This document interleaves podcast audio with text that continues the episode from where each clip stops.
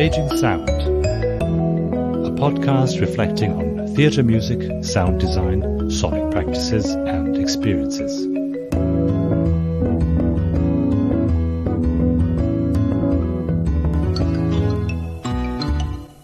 Welcome to another episode of Staging Sound. This is the start of a series of episodes documenting the conference Theatre Sound as Collaboration we held in Munich in September 2023. This conference concluded the research group Theatre Sound at the Center of Advanced Studies here in Munich at the Ludwig Maximilians Universität, and it was co curated by the fellows of this group. Thematically, we wanted to focus on the collaborative, the relational, the in between aspects of sonic practices in theatre by exploring distributed forms of creation and shared agencies of practitioners and non human agents such as technologies. It will consider what kinds of meanings emerge from theatre sound in its many dimensions, what experiences it holds for theatre audiences. Some of the overarching questions included how can we describe the sound of theatre as the medium and the outcome of a collaboration? What role does sound play in collective processes of creation and perception in theatre? What forms of shared knowledge are produced here through sounding and listening? And can we describe the cultural differences in the construction of aural, aural experiences? This is how Bruce R. Smith puts it. Uh, how can we describe this and, and perceive this? How do can we describe what Bruce R. Smith describes as the cultural differences in the construction of aural experiences? How do joint sound practices contribute to an aural identity of a theatre? The sound signature of an ensemble or a directorial team. To answer these and other questions, the conference looked at and listened to the acoustic, epistemic, performative, musical, phenomenological, technological, and social conditions, effects, and meanings of sound, music, and voice in past and present theatre practices. So, over the next few episodes, um, the, you will hear edited versions of the talks, the demonstrations, and the discussions that took place. Unfortunately, not all of them could be recorded in a meaningful way, but uh, you will get a good sense of the endeavor as a whole nonetheless, I'm sure. You can also find out more details on a dedicated blog site uh, where the, the whole conference program and its contributors and participants are listed, and the link is, as always, in the show notes. Now, enjoy the starting series on the conference that was. Welcome, welcome everyone. Thank you so much for coming. Thank you so much for joining us uh, online. And I'll start again because uh, people on Zoom haven't heard me before sing the praise of ZASS, which is the Center of Advanced Studies. Uh, and just again to, to thank you all for hosting us. You on Zoom, you can't see it, but this is a wonderful building and, and a wonderful space that we're in and it's been hosted magnificently by everyone from ZASS, from the director Christoph Rapp, from the managing director Annette Meyer, who's here. Thank you so much for, for sticking around. From Anne Röper, Andrea Kors, Isabella Schopp, uh, the assistant Nikolai, who's uh, sort of helping with, with all the uh, breaks. Uh, and also not to forget, because she was there at the very beginning of the project, Susanne Schaffrath, who's uh, left in the meantime, not because of us, I'm very sure. She assured me, but who was instrumental in, in sort of looking looking after us. So I'll just say a few words to set up the scene, sort of to say how we got to this conference and where, where this fits in, and then I'll hand over to the first panel, which I'm really uh, looking forward to. This is really a stepping stone or, or, one part of a pretty long journey. Theatre music has been something that has interested me from a very early, from early student days even, when I did sort of music for theatre productions and back in Hildesheim uh, and other places. Um, and it kind of you know accompanied me even though in the meantime I explored other kinds of interplays of music and theatre uh, which we sometimes called composed theatre with uh, my colleague Matthias Rebstock or we uh, refer to them as theatre noise with my colleague Lynne Kendrick, where she's, she's right there, or we refer to them as musicality in theatre. That I finally did myself without help.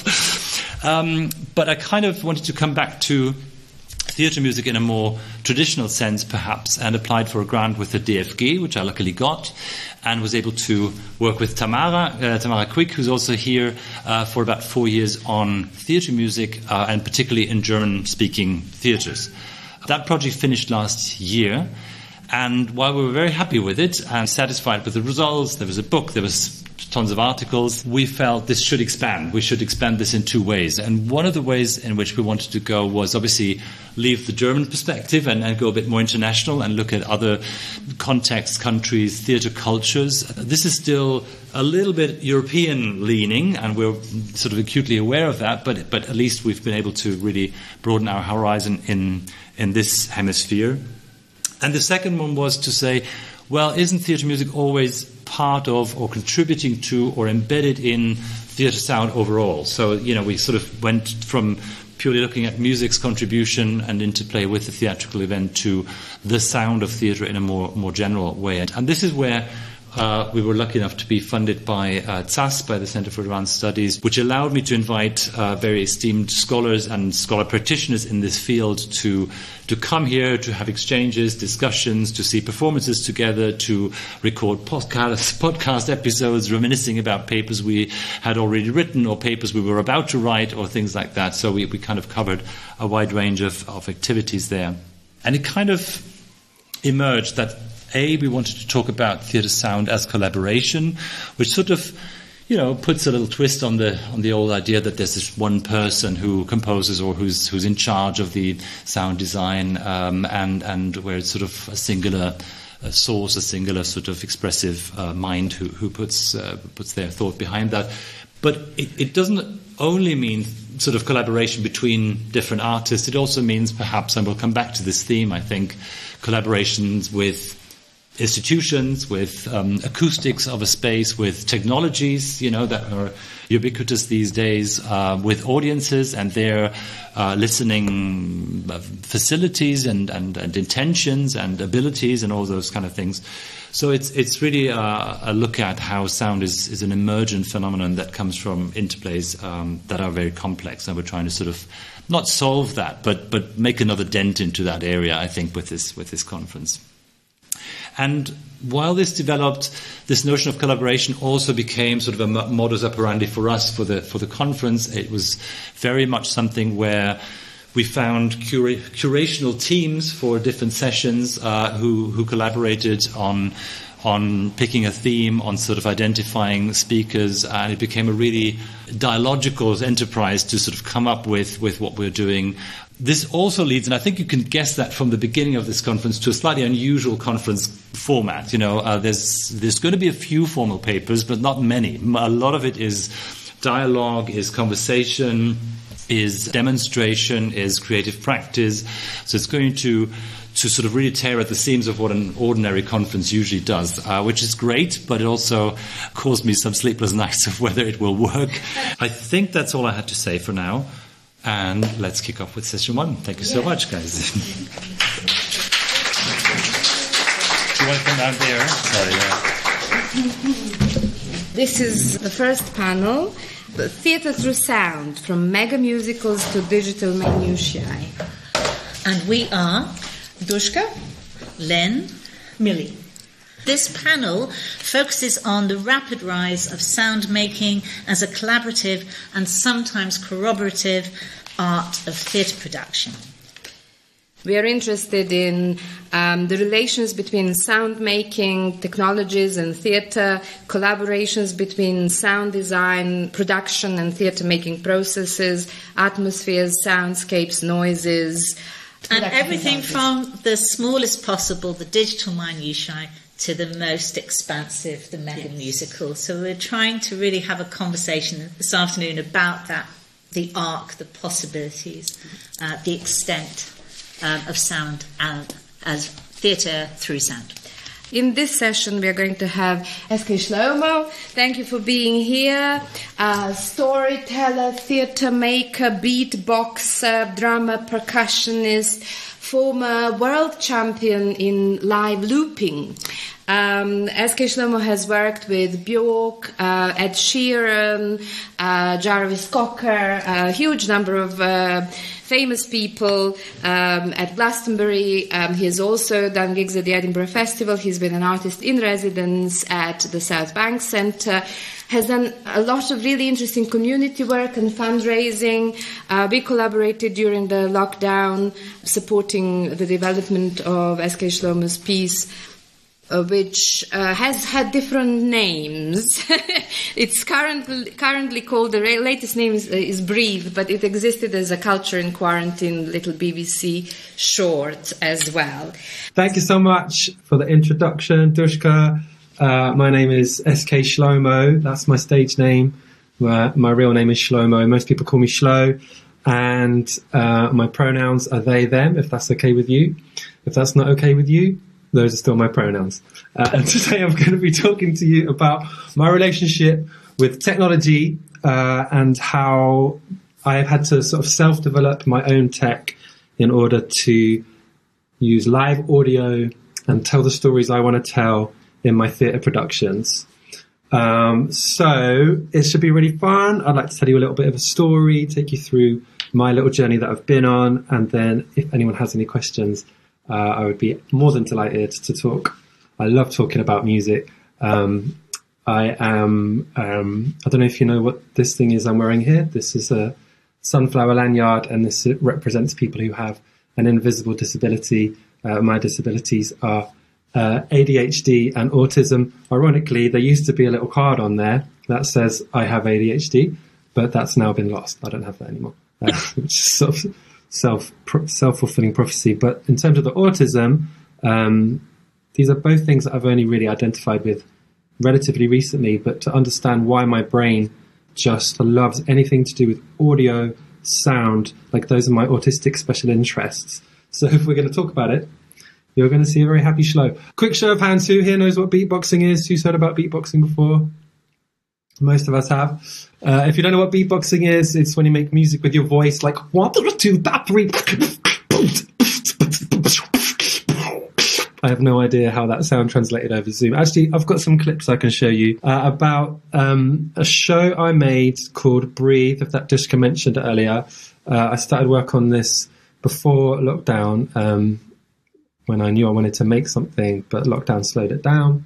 Uh, and it's it's a piece of storytelling, a solo piece of theatre, which went on to win a very prestigious award here in the UK, an Edinburgh Fringe Award, which I'm really proud of. I'm going to show you the little trailer for the show to give you a little flavour of what Breathe is about. Using to tell my story, they are called Mouth,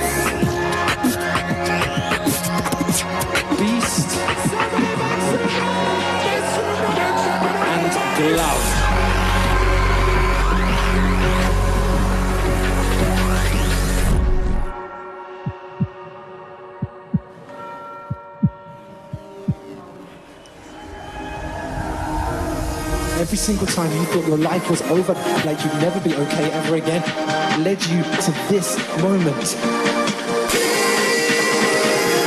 This breath. And then it will lead to the next, and then the next, because I swear we are the humans who survived. We are the humans who remembered to breathe. Yay! So that's Breathe.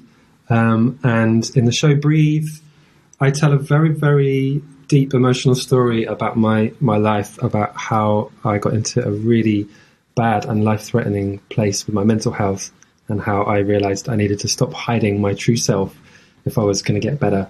So the show is does go into quite some heavy places emotionally, um, but it's very, very uplifting and joyful at the end. You kind of, yeah, you feel really alive afterwards. Um, and to do this show, I really needed to dive deep into being able to use the technology for live looping in a way that didn't interfere with my ability to tell a story and, and be very, very emotional.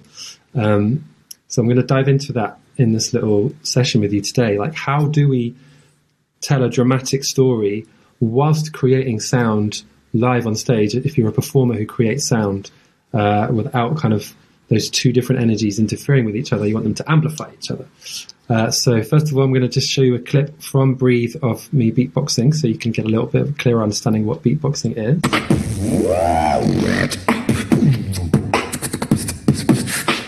One, two, three.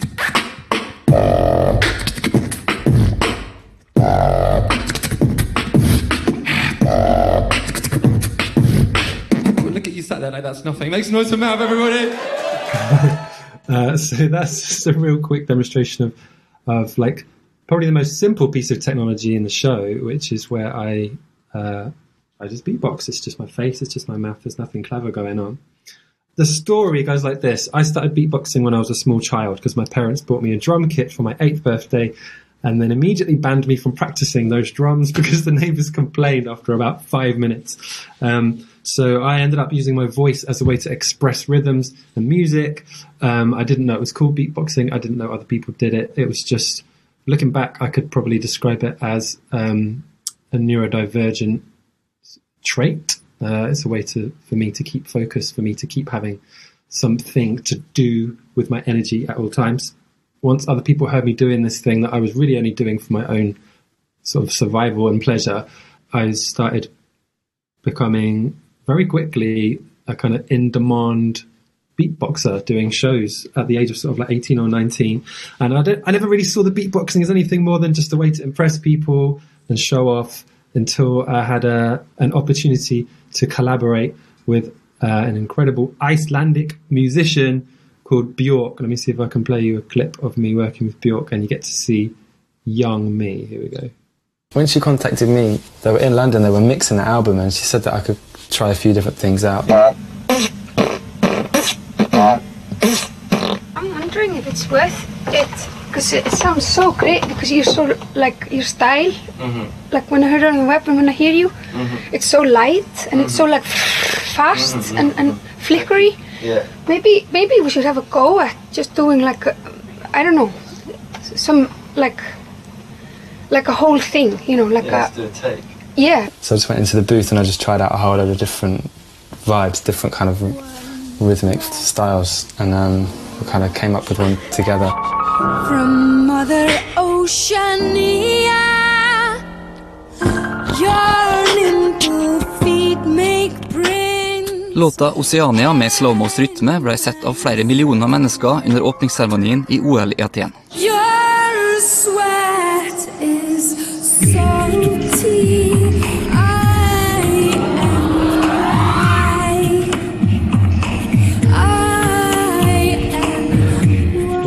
so that's really fun for me to watch. Uh, like my first kind of, my first kind of international spotlight on me, and also for my art form. Really, like um, at that point, beatboxing was really an underground culture, and that that collaboration really thrust me into the spotlight. All of a sudden, I was traveling all around the world doing shows, um, and what really came from that collaboration was me realizing that I wanted to do more than just like more than just a trick. Like beatboxing up until that point had really just been a way to impress people, and I would kind of be like, "Look at this! I can do a Snoop Dogg song with just my voice, or I can do this, or I can do that." Where, whereas I watched um, Bjork not care about any gimmicks, just wanted to use me as a uh, a form of creative expression, and I was like, "Oh, I want to be like this human."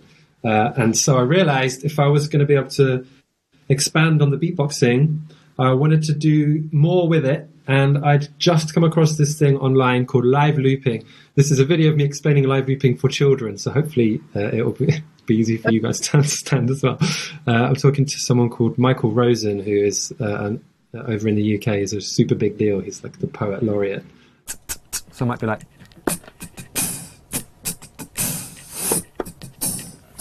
So it's doing that by itself because now- it's just recorded you. That's recorded me, and that's going to keep going. So then I can put another sound on top, like.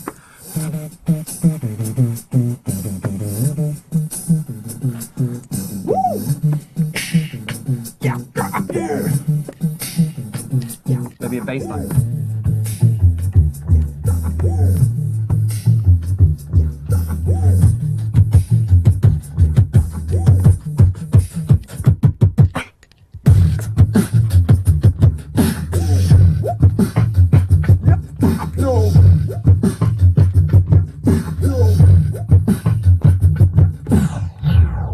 Can have so much fun with this machine. You can have so much fun with it because any idea you have, you can start looping it and then creating music. So that might be a little. There you go. So that's live looping, and I quite quickly um, got autistically interested in live looping. So um, at this point, there is this like real excitement in me in terms of like trying to find pioneering ways to express yourself in music in real time.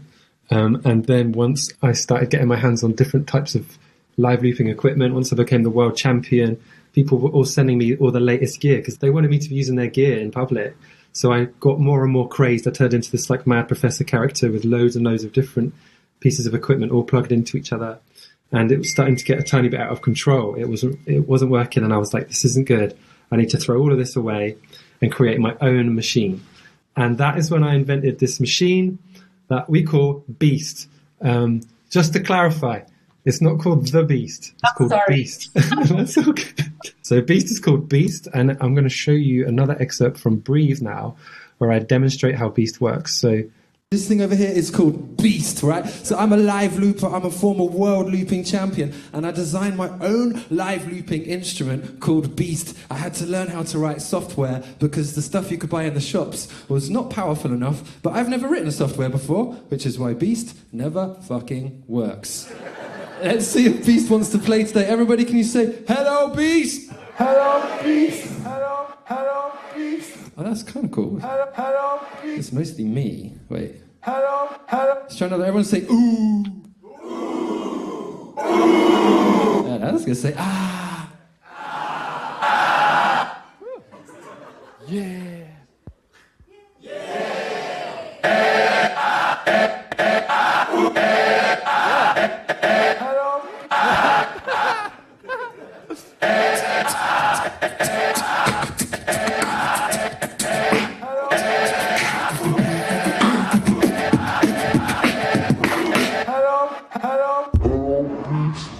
Beast, everybody. That's Beast. Um, and yeah, apologies for the swearing there. I hadn't realised I was younger me was going to be quite so rude. Uh, but yeah, uh, I had to learn how to write software, something that I hadn't done before. Um, but it meant that I could essentially, if I had any idea of what I wanted the the gear to be able to do, I could make that happen um, just by learning how to how to do that exact type of code. Um, and I ended up giving a TED talk about how I developed Beast, and then again I found myself thrust back into the spotlight, traveling around the world doing shows with Beast. Um, and then when it came to creating this new show, Breathe, I knew I needed something even more fluid, intuitive, and that's where the most recent member of my technological family got to join. Um, it's called Glove, a Mimu glove. In fact, let me play you one more clip. Now, this is my favourite one. This is the newest member of the family. This is Glove. Everybody say hello, Glove. Now, Glove is very new. In fact, I've got to calibrate Glove first. You've got to teach Glove where forwards is, like that.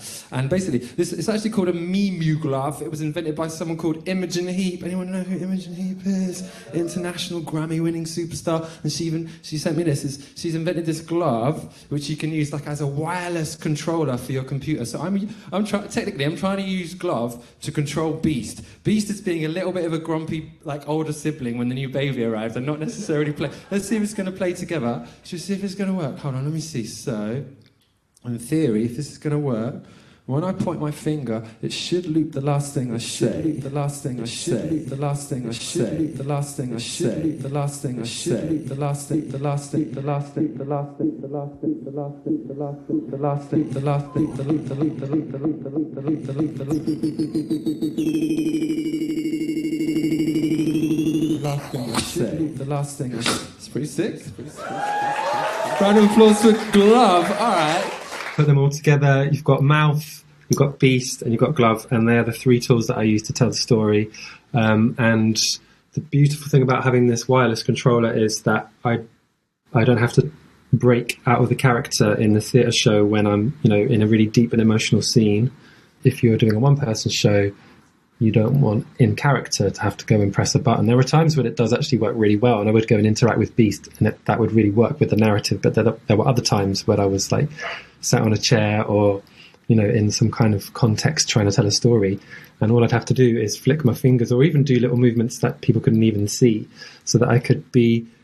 All my shows, I create the soundtracks live in real time. Like it's all built out of sound that are real and happening there and then. So um, to be able to do that live is really exciting. I've got one more little clip here I want to show you just an example of how that works. So there's a little bit in the show where um, yeah, there's this there's this gang of kids called the Bottle Bank Crew who used to beat up my family members for being foreign. And in, in the story of Breathe, I, I did a drum solo at school uh, when I was about nine or ten years old. My teacher discovered I was a drummer and made me do this solo. Uh, and then the next day, I found myself being approached by this gang, the Bottle Bank crew, and I crossed the road uh, to try and get away. And they also cross the road. And in, in the show, there's a real tense moment where you think I'm about to get beaten up, but instead, this is what happens. I brace myself, ready for the attack, but instead, I'm offered a fist bump. So I do this a lot in the show. I use the audience members to, to be the other characters. So I go up to someone in the front row and they've got to give me a fist bump. And the exact second, you know, the exact microsecond that their, their fist touches mine, the music needs to start again. Um, and in a traditional theatre show, you'd have to have an, a technician watching eagle-eyed from the booth, trying not to miss the cue. But because I've got glove in my other hand, like literally, I'm waiting. And as soon as they touch it, I just press press the button on my other hand, and it's just so musical. It's so deliciously satisfying for that to happen with zero latency, zero delay. It just, oh, it's so real. It's so live, um, and it feels really satisfying as a performer. Um, and from the feedback I've had, it's also satisfying for the audience. So those are the tools that I use to create my theatrical audio worlds. You've got your beatboxing, which we call mouth. You've got your live looping, which we call beast, and then now we've got the the kind of remote wireless wearable technology to control it that we call glove. I didn't know whether to go much deeper than that in the kind of talk section. I wondered if you lot had questions uh, so that I can make sure that I'm tailoring what I'm saying to what you people would actually like to hear. So, uh, first of all, did you enjoy the talk so far? Uh, I'm definitely a praise junkie. Oh, look, they're clapping too. Yay, thank you so much. um, Great. Uh, I didn't know about the glove. And uh, that's really interesting uh, the way you are referring to uh, your tools as a family. That kind of really, you know, takes the idea of collaboration even further in, in, uh, into another territory, which we might return to. Uh, are there any questions from you? Oh yes, there are. There are. There are. Oh, we loads. Okay. So uh, shall we go to Becky and uh, then uh, Dan and then Millie? Is that okay? And uh, the others can prepare questions as well. So Becky. I was just wondering, um, when so you talked about what prompted you to create Beast, and so I was just really interested to know. It sounds like you had really quite an extensive setup at that point. What was it that that wasn't doing for you? Like, what what was it you wanted to be able to do that all of that stuff couldn't couldn't do for you? Was it about freedom, or yeah, just really interested to hear what that thing was that was frustrating. Uh, well, so I feel like um, the way that my brain works is if I'm presented with a tool or a piece of technology or an instrument, um, I need to know everything that that instrument can do, everything that tool can do. So um, I'm the kind of person who, when there's a new app or piece of software, I, will- I need to go through every different setting and I need to try those settings in every different combination that they can be tried in um, because I need to find out what the possibilities are. And, and, you know, again, reframing this from an autistic perspective has made this so much easier to understand because if you interrupt me while I'm doing that process, I become unreasonably agitated. Um, but it's because um, I, I don't feel comfortable till I've done my research. So this really worked in my favor when it came to things like live looping because when I first started doing it, when I first worked with Bjork, that was like 2004. The technology was really basic, and I could only afford the most basic, te- you know, most, the most basic versions of these pieces of gear anyway. But what I'd end up doing is working through every different possible setting in that machine. Like I'd find all of the bugs and all of the weird things that, in theory, were supposed to be, you know, weren't supposed to be happening, like glitches. But if I could reproduce those glitches in in a predictable way, then I started turning them into elements of the show. So, like, you know, there were bits where it would just do this very strange but quite satisfying glitch, and I'd be like, "Oh, let me turn that into a song." And I think that really led to why I became the, world champion because everyone else just used it in the way that it was supposed to be used. They just followed the instructions, and I never do that. Um, but then that becomes a double-edged sword because then once people started sending me other variations along the same idea, so different types of loopers that had slightly different features to each other, um, or, slight, or, or, or slightly different glitches, slightly different weird ways that they weren't even supposed to be being used, but but really lit my brain up. I'd I'd want to do that. I'd want I'd want that power as well as the power that this this tool has that this doesn't have. And then there's a third one here that does. Um, so um, these machines are supposed to be standalone machines. They're quite heavy. They're quite bulky. They've got lots of buttons on them. And I was ending up carrying around, you know, five or six of these different units that were able to reproduce a lot of the same functions, but because each of them had their own little idiosyncrasies, I needed them, and I couldn't relax if I didn't have them. And that's when I thought this is mad because I don't know the more the more pieces of analog equipment you're plugging into an audio chain, the higher the noise ratio is. Trying to get them to all synchronize with each other had started to be less musical and more technical, and and it was you know it was less fun. So that's when I knew I had to make Beast because I was like, what if I could control these machines? What if I could get a machine that would do exactly what I want it to do?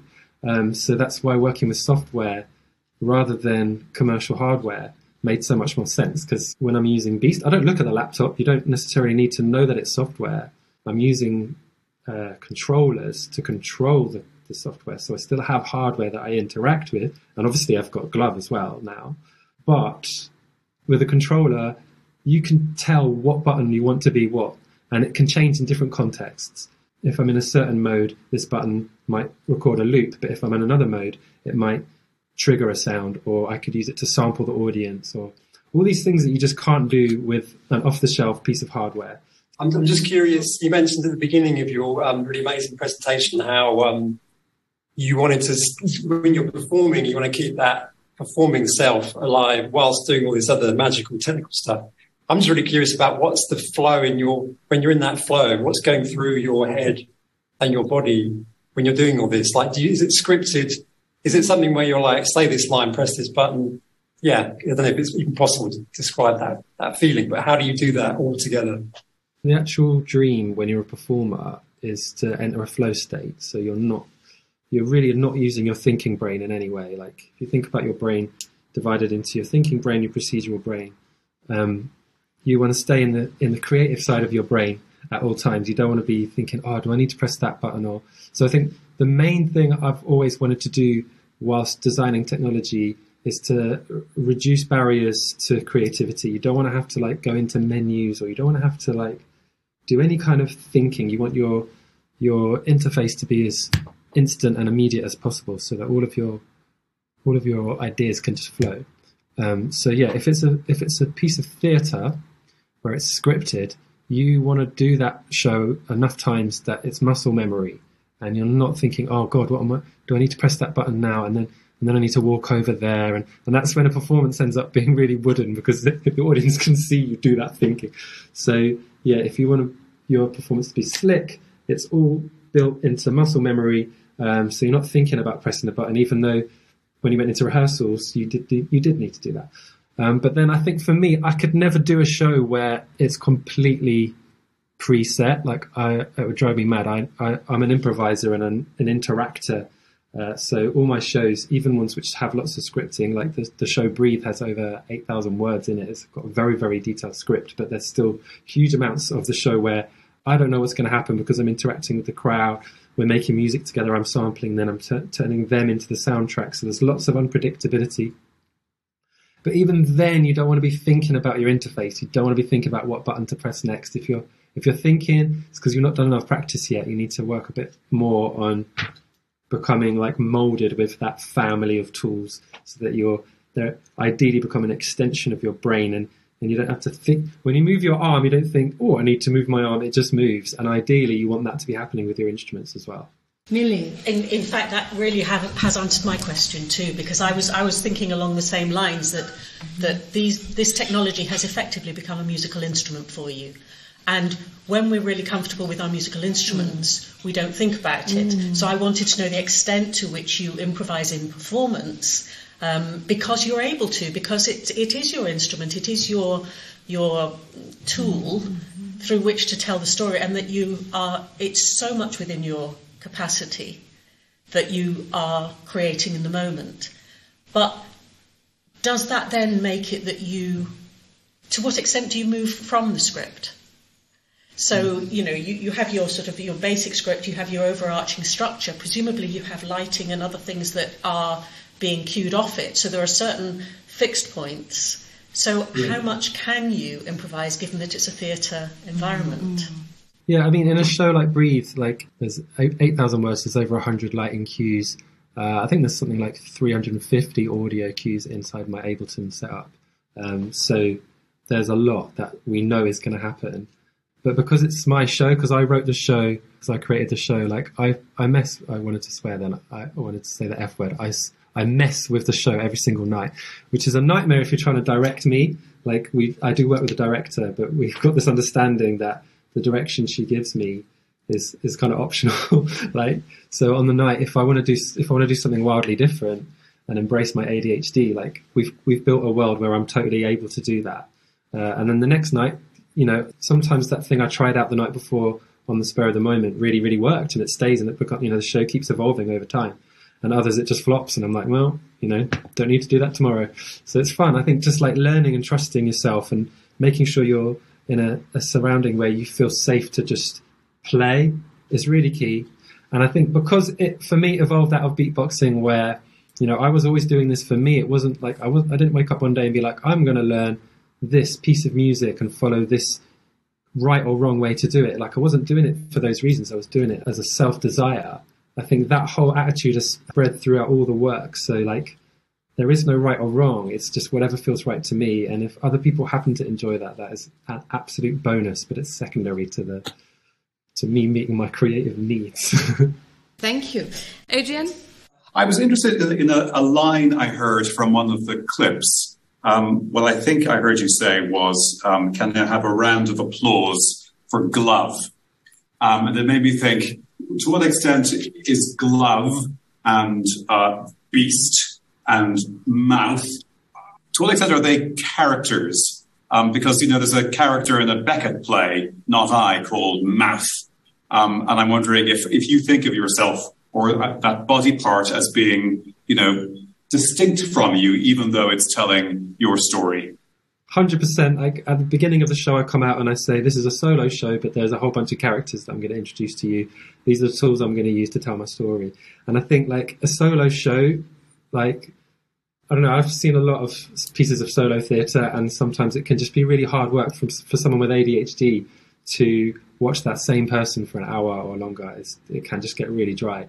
We need characters. We need contexts. We need like different like energies. So defining those really clearly, uh, and also, I'm a collaborator at heart. Like I, I, I do enjoy making solo work, but my real heart is as like a band leader or someone who, who celebrates other people's energy on stage. Like so, I'm. A, uh, if you ever see me perform in a collaborative show, you'll see the bit that I love the most is when I'm like, make some noise for this person who I'm with. It's just so much joy comes into like celebrating someone else.